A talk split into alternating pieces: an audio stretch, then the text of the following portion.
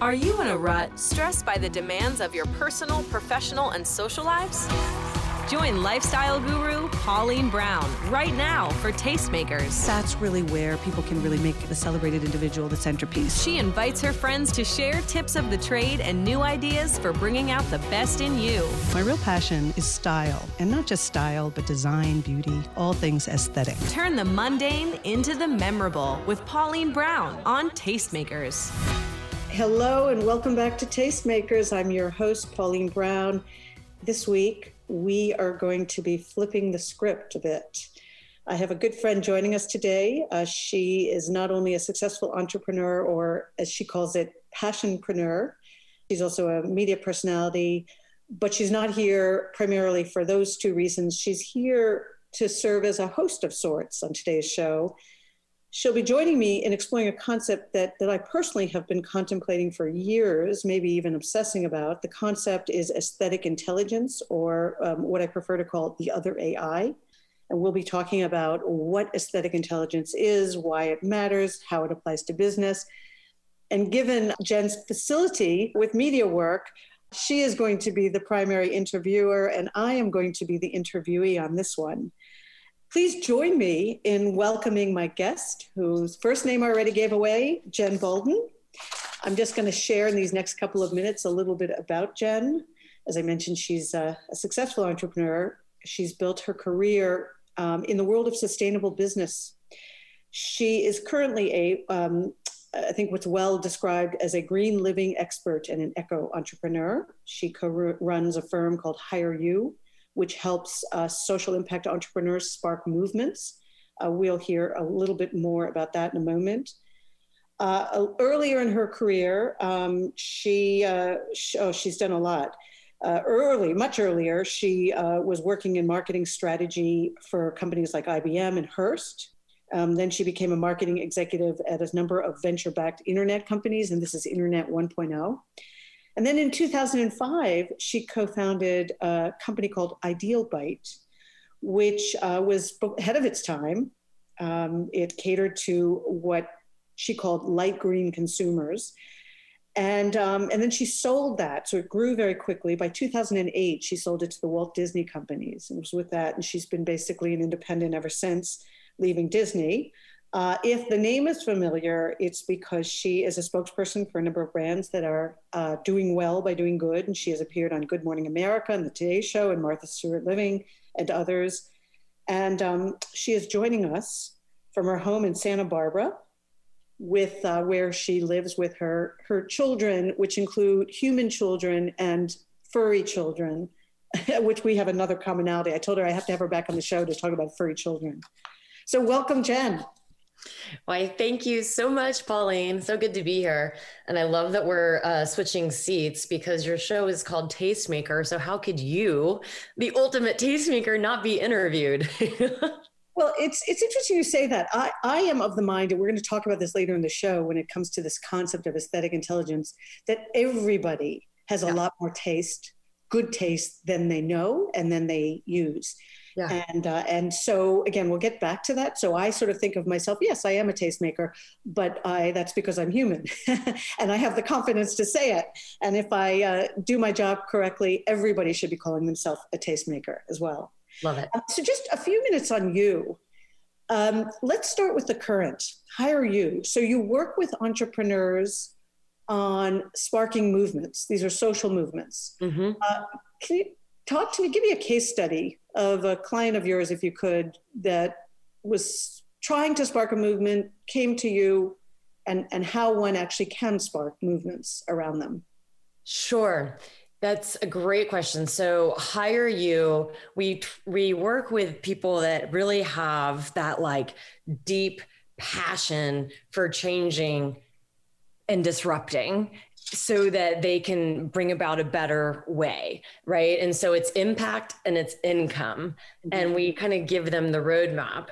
And so now what I was able to do with Ideal Bite, which was start a movement around light green, right? And the whole concept of that was really just giving people a place to feel at home in doing small things that would add up, versus having to sell their house and live in a yurt or do something extreme, right? We said that our subscribers to the daily email would drive their SUVs to Whole Foods, and that's just fine. So people are like, wait, that's me, right? So they join the movement. And I remember in 2005 for signing up for the email, it literally didn't say sign up for our newsletter. It said, join the movement. People want to be part of something larger. And so for the businesses that can tap into that power, we're giving them the playbook. Mm. Okay. So for example, we had a student, Monique, and she helped women invest in real estate. And she came into our course and was like, here's the thing, like, I just feel like we can grow, like we can grow, but the marketing is stagnated. And so by working through the kind of repositioning her brand with the larger movement of really getting women's mindset shifted, and in fact, the whole kind of investment world shifted so that women have not only a seat at the table, but can lead certain aspects, then that becomes a movement unto itself. And so she is deconstructing an existing framework of finances and women don't mix. Yeah. And she's empowering the women to then say, no, let me give you the inspiration and the guides. And of course, my personal story of how I broke through in order to be a multimillionaire, to be able to invest in real estate, giving myself and all of my current clients, women, financial sovereignty. Right. Mm-hmm. So that's a shift. She didn't have to change what she was delivering, but she changed how she was marketing. And then usually if that goes successfully, then you do start, it has the trickle down effect into the whole user experience, say, of how she's delivering it. So going back to your story and your journey, you were based in New York when you were in this company, and then you had a sort of a wholesale change. You sell to Disney, you leave Disney, you are now in Santa Barbara in wine country. This is not the heart of LA, so it's not New York-ish. It's quite different. I know you have alpaca and all sorts of nature around you. Was this an aesthetic decision on your part? Yeah, and experience, right? Like I just wanted the experience. I knew, you know, in my 20s and my early 30s, I had the energy to be in New York and to do the things and to get all of the experience and the credibility I would need to ultimately live more in line with my values. And that also means bringing that into business. I just, you know, I'm not sure about reincarnation, so I try to do this life as good as I can. And so I knew that like, once I had the experience and I could stand on my own, meaning like, hey, I did the New York thing, was successful at those startup businesses, and then took it into my own life. And then funny enough, all the brands that I have built, say from this kind of farmhouse, always have an element of that in it, right? Just because it's something unique and different and can't be replicated easily by other people. So my final question for you, and here, this is going to be a good segue to sort of switching gears on the interviewer. So you migrated, you're really, in addition to the advisory work you do today, you're a media personality, as I described earlier. And there are not that many people who go from being successful business people and operators, founders, you know, builders, as you were, to actually being communicators, which is essentially what you do. That's across, spans both these hats. And I feel like I've made that transition as well. I'm still making it and still kind of straddling. Was there always a push for you to reach a larger audience? And why media? And what else do you see going forward? Great question. 100%. 1,000,000%. Yes. There was always a push to reach a larger audience because we were building a movement, and for a movement to reach a tipping point, you need mass. You need to hit that critical mass. You need to hit as many number of people and kind of shapeshift their minds and their activities as much as possible. And, you know, what is it, that necessity is the mother of invention. We were a underfunded startup. And so, you know, did we have $1 million to invest in a gorgeous marketing campaign to go get these subscribers and and build the brand awareness and all the things? No. So I was like, scratch head. What can I do? And I'm like, it's PR. It's PR. That's the only thing we're going to be able to do to lift ourselves out of the unknown into the known and have this movement take flight. Mm-hmm. And so I just used my kind of common sense, like you do. You're like, okay, at the end of the day, we're all just humans. How do we empathize? And so I started empathizing with the media outlets. And I'm like, man, they have to come up with a lot of stories every single day. What if I not only pitched a news story, but then helped them formulate, you know, what it would look like, and even just kind of give them quotes in advance, et cetera. And so I was just like very gritty and I guess creative and persistent about press, knowing that that was going to be the thing that like flipped the switch. And I have to say that I got lucky when they did ask me to, like, I remember doing my first live, you know, interview on a national show. I think it was on the Today Show. And it was like this adrenaline rush. And it was like, we had so much fun. And like, for what, I guess I have a lot of energy, and you need that when you're on camera, because the camera takes away a little bit so that other people might, you know, appear like flat, but my obnoxiousness somehow translated well on television. And then I kept getting asked back. So that was a stroke of luck that my personality worked and my kind of, you know, think on my feet. But the other thing that worked for media, really honestly, Pauline, is the credibility factor. Because when I'm talking about light green living, I'm just talking about something that I had lived my whole life, right? Mm-hmm. And so that really came through. And that's why they continued to ask me back, is like Sam Champion. I used to do a GMA, Good Morning America, regularly, because he knew he could ask me anything and he would get a solid answer, something that I didn't have to just study the night before, you know? Well, and I will say, and this is not luck, it also helps a great deal that you're so telegenic. You're quite beautiful. That helps for TV, which explains why I'm on the radio. No, please. And that is a perfect segue, what you have just said, not what I said, but what you have just said, as to the heart of the show, which we will get to as soon as we get back from the break, which is this idea of, in my case, the one thing that I have some amount of expertise from my business experience that I am now trying to spark a movement around, which is the power of aesthetics to transform companies, and what this idea of aesthetics is and how people can tap into their own. And you were so resourceful in when I gave you an opportunity to come on the show and talk about any number of things we could have talked about, in saying, well, this will be good for your listeners. So I thank you for that. I hope you all will stay with us, because when we're back, we're going to dive into the power of aesthetics, what it is, why it matters, and how you can apply it to business and beyond. So stay with us. Now, more with Pauline Brown on Tastemakers on SiriusXM Stars. Hello, welcome back to Tastemakers. This is Pauline Brown. I'm here today with a delightful friend. Her name is Jen Boulden. She is participating from Santa Barbara.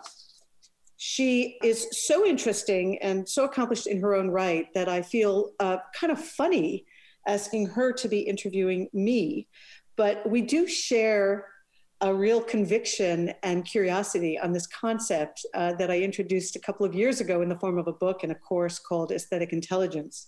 So I'm going to turn it to Jen, who's going to lead the discussion, and hopefully she'll have a lot to contribute as well, on what aesthetic intelligence is and why it matters, and how you at home can develop your own set of aesthetic intelligence with the right practice, and the right discipline. So over to you, Jen. Thank you, Pauline. I want to give a little bit of a backdrop that when I read your book, I really felt like I had found like my doppelganger, but you went off into fashion and luxury brands, and I went off into the internet. And it was so interesting to see you know, these common threads and how they manifested and have really, you know, helped our career and our lifestyle. But it took entirely different paths. Mm-hmm. So when you were so nice to invite me onto the show, I was like, I don't know if I have much to contribute. I would actually rather ask you questions. And so it was just genuine, because I think that it is the undiscovered superpower, no matter if it's for your business or if it's for your life. Mm-hmm. And I've had people, and I'm sure you've had thousands of people ask you how can I do this? And while, you know, of course the answer varies so much on the person, it's something that actually does have these core underpinnings. So that's what I want to get at for the listeners today, right? It's like when you walk into somebody's house and you can't put your finger on it, but you feel good and it represents that person. Mm-hmm. And it, you know, the energy flows and the conversation flow. And it's like, how did you do that? And people ask me that, right? When we're walking in the house, and it's an interesting kind of layered discussion. So like, let's go through the layers, shall we? Let's go through the layers. And I love you started with another shared passion of ours, which is home decor. And by the way, when I think of home decor, and I've seen pictures of your farmhouse, by the way, which is exquisite. Thank you. I don't care when I walk in someone else's home if that is my taste, if I would want to live in that space. Right. What I care about is that I get a full sense of who that person is, of the experiences they've had, of what feels energizing or comforting to them. And it's the authenticity and it's the expressiveness that excites me. You know, and I would even say within my own home, how I want to feel when I'm in my bedroom is quite different than how I want to feel when I'm in a family room. And I allow those different sides of me to come out in different rooms. And clearly your love of nature has come out in, you know, in full force in your farmhouse and around it. Yes, yes. In fact, I designed as many windows as possible because nature does something that we can't, and it is actually been studied. It's called biophilia.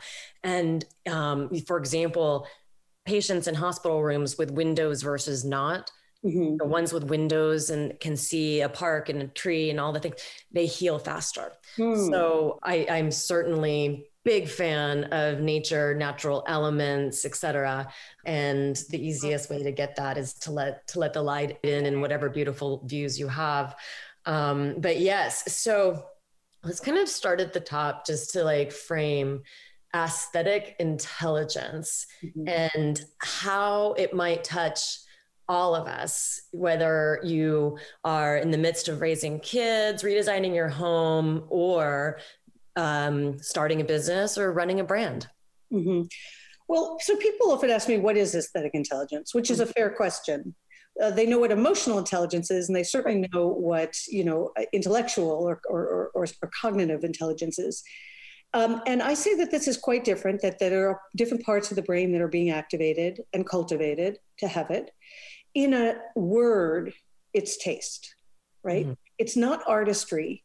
You don't need to be a creative person. You don't need to have a craft.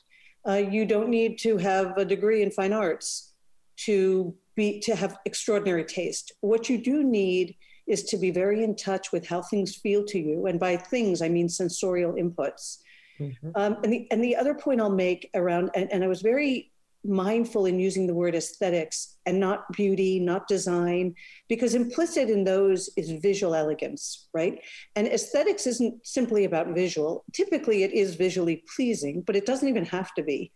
Aesthetics comes from the Greek word aesthetikos, which is literally translated as perception of the senses. So an aesthetic experience lifts, if not all five senses, certainly several of them.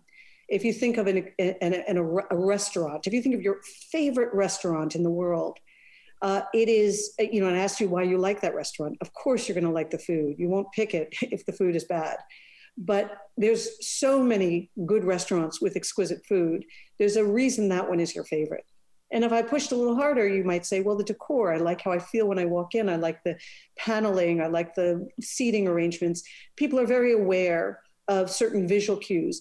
There's a lot of cues and a lot of stimulus happening that we're only somewhat aware of. And we have to spend a lot of attention to realize, well, maybe the acoustics is having a difference in how, so that we can actually hear the person that we're talking to, but there's still energy, right? It doesn't feel dreary.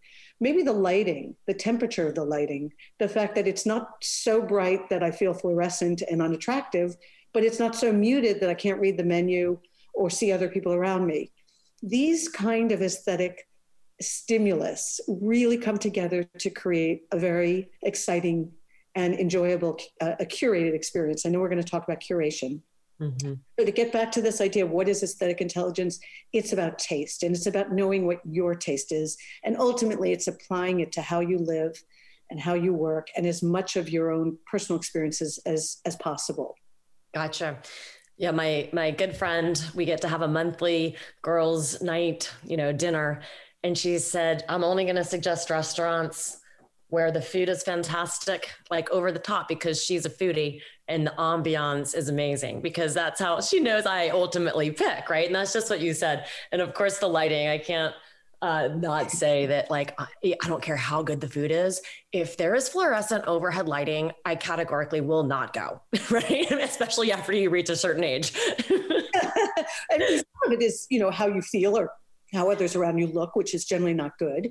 Some of it is also that, going back to your point about nature and how healing it is, fluorescence is the antithesis of nature, and it actually is toxic in a way. I mean, it's not literally toxic as far as I know, but it projects onto you a sort of almost a radiation-like effect that is discomforting. It's noise. And the idea is always to bring things together, all these different cues, which people call ambiance. Yeah. But when I get into aesthetic intelligence, the idea is, how do you break down what we somewhat sloppily call ambiance into all the elements that comprise ambiance? Yes. Thank you for unpacking ambiance. I'm learning so much already. Okay, excellent. So then what I feel like it's almost a sleeping giant of a discussion, and that all those people that kind of haven't really understood why they might feel comfortable in that person's home, or why they prefer that brand versus the other when the product is pretty much the same. Why do you think it's mostly undiscovered as a topic? I think there's a bunch of reasons, and I think it's even more acute in the business world than it is in people's private domains. I have seen time and again executives who, senior executives, CEOs and others in the C-level, I go into their office and it expresses one side of who this person is. It tends to be impersonal. It tends to have a lot of heavy wood, has maybe a few pictures, but if they are, they're sort of in a professional context. It's a very controlled environment. I go into their home and I feel a completely different essence of who this person is. And I wonder, is that because when they're in the office, they are a different person? Well, if they are, that's a shame, because we only have one life to live, as far as I know. And why not bring as much of yourself to wherever you go? Is it because typically these executives are male and the home is considered the female realm, and their wife or partner, female partner, is typically the one responsible for? Maybe, but I also think it's because we live in this world that's very compartmentalized. And, and I was compartmentalized when I started my career. Here's my professional identity, and here's who I am on weekends, or here's who I am that my friends know, or here's what I read when it doesn't matter for my career. And there really wasn't much connectivity between those two. And especially as I got older and then started to have kids, I felt more and more of a divide and more tension between this. And people would always ask the question, and they ask it of women a lot more than men. How do you do it? How can you have it all? How do you have kids? And I always, at some point I said, you have to have a synergistic existence. And the more I could bring who I am to my workplace, and the more I could seamlessly come back home and not feel that I had to wash off who I was by day, the less stressful it became to make it through those days. That said, I worked in industries, fashion, cosmetics, that allowed for more personal expression than, say, had I worked throughout my career in banking or in law.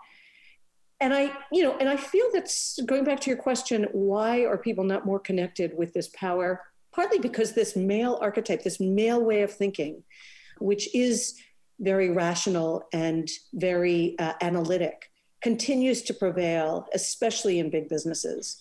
And I think until we break that down, there'll always be an added level of stress for most people, but particularly for working women. Really well said. There's, I think, so many of us suffer from that dualistic kind of living, you know, and compartmentalized. And now there is, at least in kind of the, at least in California and kind of like the woo-woo meets business world, there is this topic of integration, and it is how to live your whole self authentically. And you don't change who you are, and you don't change your, you know, decisions, your values, et cetera, based on the environment that you're in. Mm-hmm. And it just obviously brings so much more alignment. Again, I don't know if this is sounding too woo-woo for the non-California crowd. For alignment. And what I'll make on aesthetics and alignment is there's alignment between who we are in our different spheres. And there's also alignment between how you express yourself in any sphere and what your genuine values are. So let's go back to the home example. My least favorite kind of house, and I've been in some very expensive versions of this, are when you walk in and it feels like a showroom for a brand. It's top to bottom Restoration Hardware or Pottery Barn or, you know, some fancy Italian brand or IKEA, whatever it is. The idea that I would go into a store and tell some salesperson, just do my house. Yeah. And even I've been in very affluent people's homes, and they have their professional decorators buying coffee table books because they're just for show. They're not even books that they would ever open or read or have a particular interest in the topic. They just probably, the designer liked the color of the cover or something. And I just think there's something so disingenuous. Who wants to live? It's like going to sleep in a suit or something. It's this is not who you are. And the beauty of a home is the richness of all your different experiences, the experimentation that comes from even making mistakes. You know, I've bought plenty of pieces of art that didn't work on that wall, but they still express something about where I've been and what I loved for at a moment in time. Mm-hmm. And so, you know, that's why going back, I think this idea that if you can, you're really good aesthetics are manifestations of who we are and what we believe. And if even if brands try to come up with the best aesthetics in a boardroom setting, or they offload it to an ad agency or a creative house, it always reeks of disingenuity. You know, it isn't really what whoever is setting the tone in the culture believes. And I think consumers have become really smart. So it doesn't work. And going back to your question, why do some people buy, you know, if I buy a Chanel lipstick instead of the Revlon lipstick, and I'm spending 4 times as much on the Chanel, and it really doesn't make my lips any more red than the Revlon one, but it does something for me in terms of the details of how that double C might be engraved in the wax, or the weight of the cylinder, or even the imagery of a Coco herself, that makes me feel a certain way. And we know from studies that about 85% of why consumers buy a particular product over all the other options they have that deliver pretty much the same functionality is how it makes them feel. But so few marketers are focusing on how things make others feel. Right. I think that we're in the moment in time of transitioning, you know, from that, like, you know, a gazillion choices, high commodity, high profit, high sales, and really starting to think more about the experience and how it makes people feel. And I do believe that the businesses that can develop expertise are the ones that are going to win.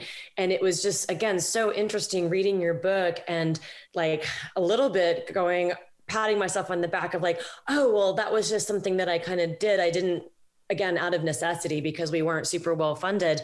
But I thought you know, from a competitive advantage standpoint, how can we develop a brand that is inimitable? Mm-hmm. And I'm like, well, each human being is inimitable. And that's what you're speaking about too, with interior design and home decor is I don't want to walk into somebody's house if all they did was just copy the Restoration Hardware catalog. Like, sure, start there for a few pieces if you needed directional, insights.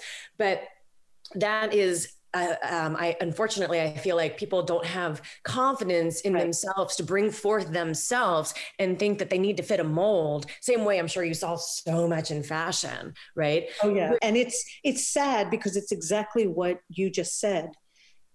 I get this question all the time. Well, can you really develop taste or are you just born with it?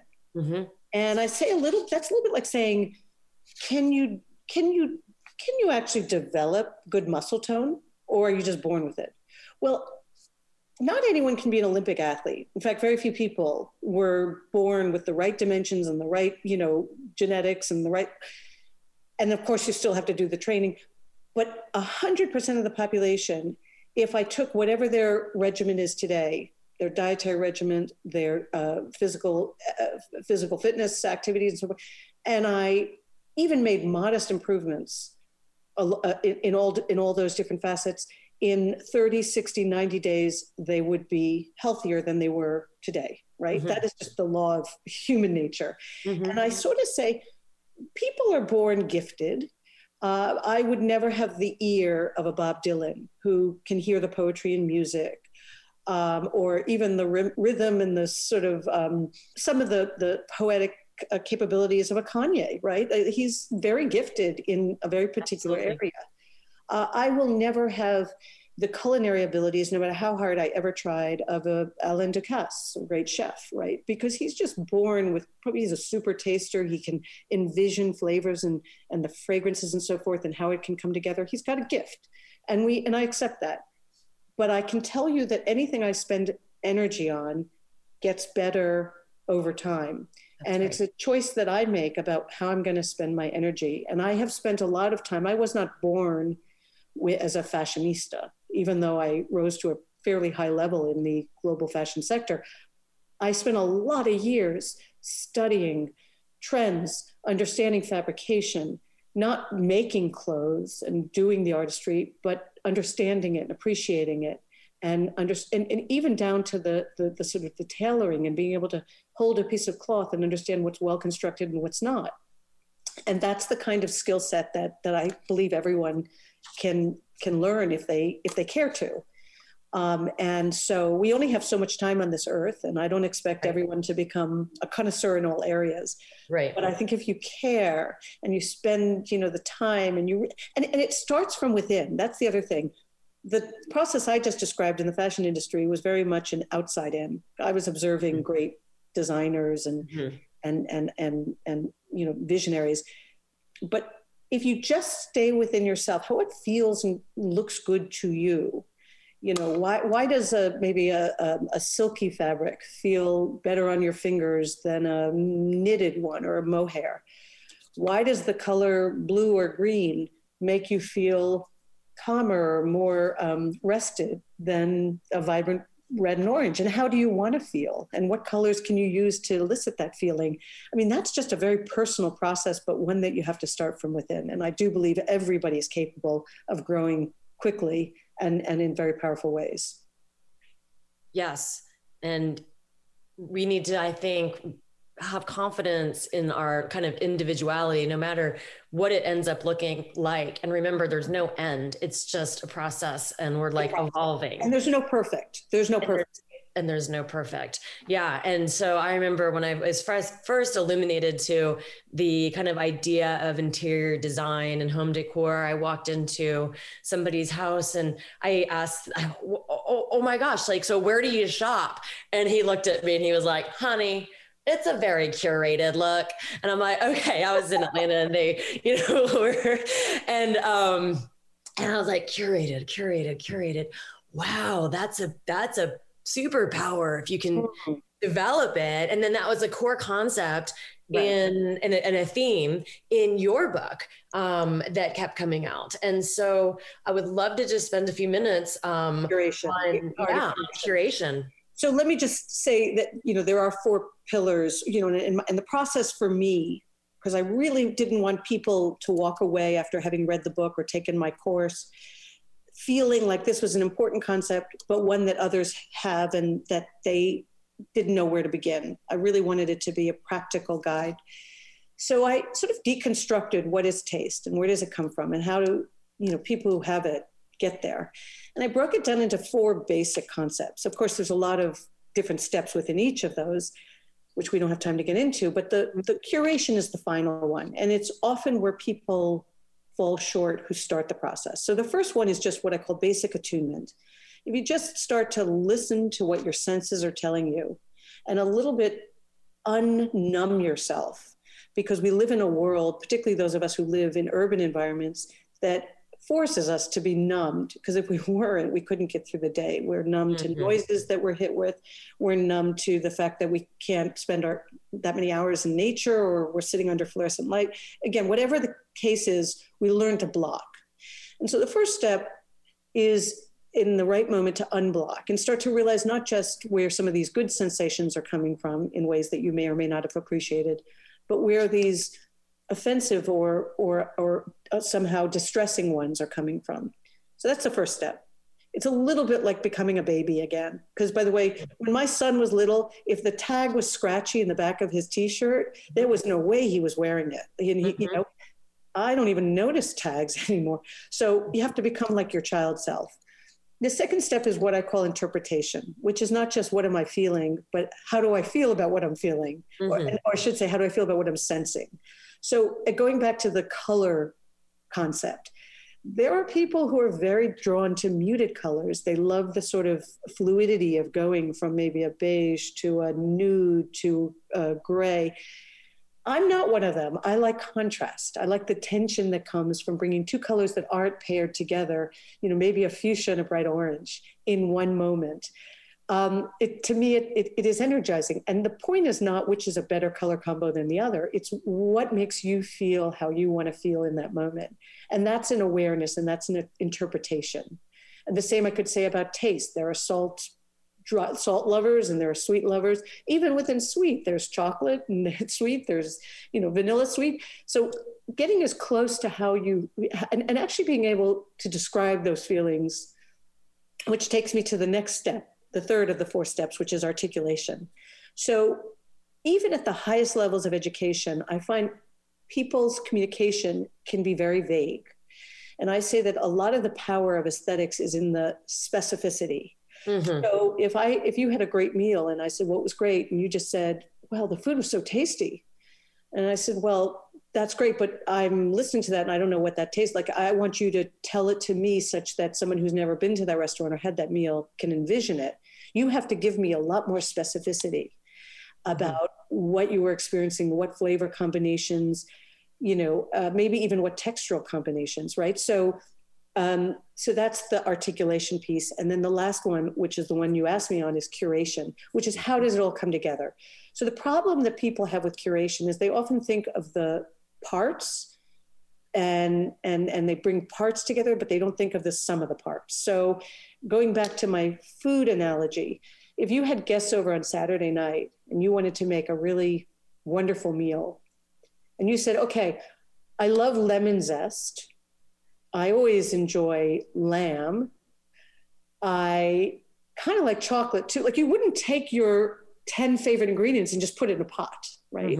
And for the same reason, when you're decorating a house, you don't just take everything you ever loved and put it in the center of the room. Curation is about this art of understanding how things work together and what gets eliminated and how things evolve. And it's sort of like telling a story, right? There's an architecture to a good story, with where it begins, with maybe where there's friction, with how it concludes. And that's, and I think understanding then how to take all those elements that you liked and now have been able to articulate and pulling them together in a context that is exciting and that works together, that lives together, that even has narrators, like that to me is the ultimate. And it, as I said, not easy to do, but for those who do it well, it's very magical. Yes. Wow. I think that you have like a PhD in like this stuff. So like I, in marketing, have been successful because I can sometimes translate for the people that don't have their PhD in it. And I think that where sometimes people assume that curation means just removing, being stark, being austere, and that is not the case. But I'll also say, obviously, it takes time mm-hmm. to think about things and to feel those things all across those four dimensions that of which you spoke. And so I do think it's accessible to everybody if they're just mindful as well as heartful, meaning they're feeling it, you know? Mm-hmm. And it's just going to be this like ever evolving process. And so I guess, you know, my point is that it's possible for everybody to kind of tap the power of curation, from their closet to their friends. And it all just brings out a better, higher quality experience. And then of course their lifestyle, yeah. right? So it all just works together. So, and I know we have to wind down for our second break, but the one point I'll make on that is, and as you know, Jen, because you're part of the community, I launched this learning platform. And I just launched it about a month ago. I have my first cohort of students. It's Aesthetic Intelligence Labs. And the reason I did it, and I call it a foundational course, is I wanted to get people going down this process and actually provide exercises and a community of fellow tastemakers that they could share their work. And so I feel like it's some combination going through all of these steps leading up to curation of the doing, and also having having the community of people who can give you good feedback and encouragement. Ultimately, you know, I do believe you can unlock a lot of value, whether it's in your mm-hmm. career, it's in your company, it's in your brand. But I don't think the driver should be unlocking value. I think the driver should be learning how to express yourself as fully as is possible. And mm-hmm. in the process, knowing that not only will it be a very rich experience, but how well received it'll be by others around you. Yes, really well said. So you can't let the kind of inauthentic drive trying to be authentic, right? Like you're not just trying to reach an end goal, you're in it for the experience and you're in it for the experience that you, the enjoyment that you have, as well as mm-hmm. the enjoyment you can give others. Because at the end of the day, you know, most of what we buy and what we, you know, what we do is replaceable. There's very little of our normal routine or our buying decisions that is essential. So this idea of giving pleasure and taking pleasure is one that I think it should be the driver. So we do have to take another quick break. I could go on with you, Jen, forever. And of course I could go on this topic forever, but we'll just have a few minutes to wrap up at the end. And actually I'm going to turn the tables, and I want to know about aesthetic intelligence and your business.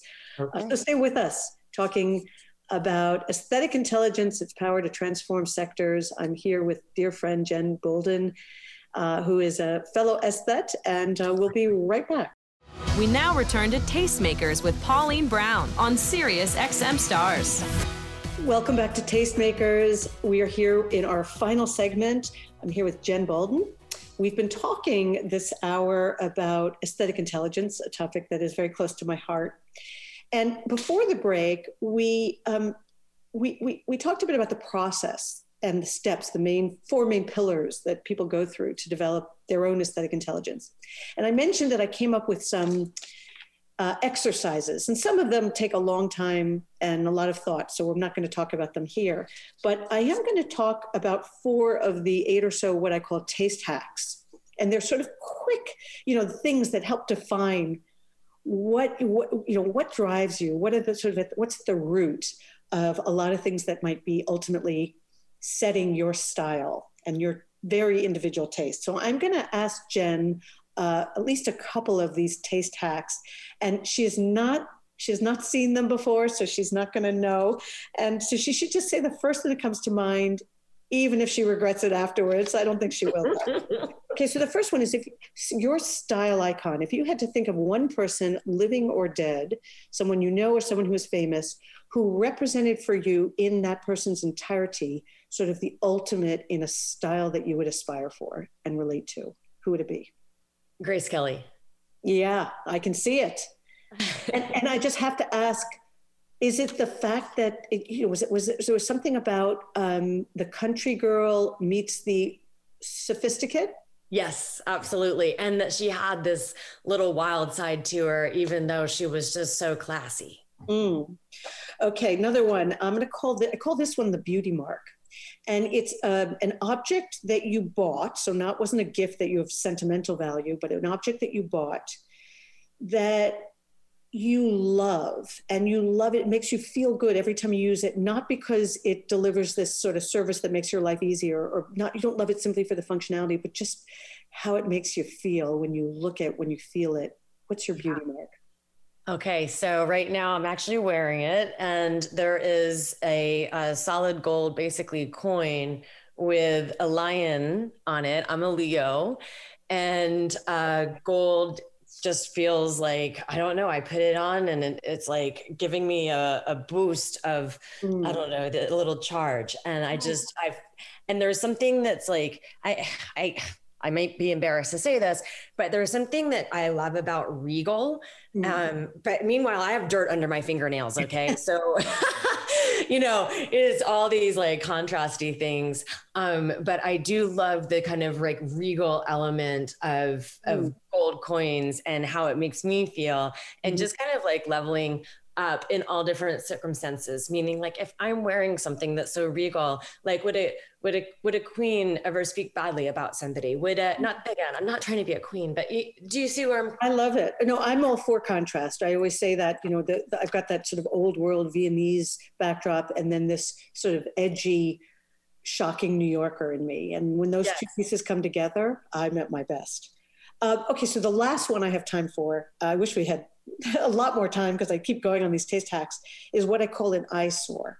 It's an object that you have, much like the beauty mark, you bought it, you still use it, you haven't thrown it out, but it irritates you for one reason or another on how it makes you feel.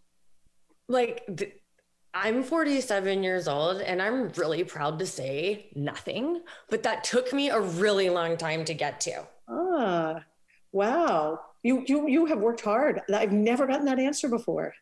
I've gotten alarm clocks. I've gotten dirty keyboards at the computer. You really are living your best life. You have no eyesores. I have no eyesores, and in fact, my mom friends are like, "How do you not have any plastic toys in your house? How don't you?" Well, that's a discussion for another day. We're out of time. Okay. Well, I got to have you back. There's a lot of discussions for another day. I do want to talk about your farmhouse. I want to talk about our furry friends. So I'm going to have you back sooner rather than later. Meantime, for our listeners out there who would love to learn more about Higheru, where can they go? You have a great blog, by the way. Thank you. So it's higheru.com. So HIGHERU, like university.com. And it's just, we have a blast, and we definitely have a kind of a roadmap for success if you're interested in making impact and income. Mm-hmm. Fantastic. Well, thank you again. Way too little time to cover a lot of topics, including the one that I dedicated a lot of my life to. So look forward to having you back. And thanks again for participating from Santa Barbara. Thanks as always to my producer, Sierra Kayser, and to our sound engineer, Mark Affalo. You've been listening to Tastemakers. We look forward to reconnecting next week.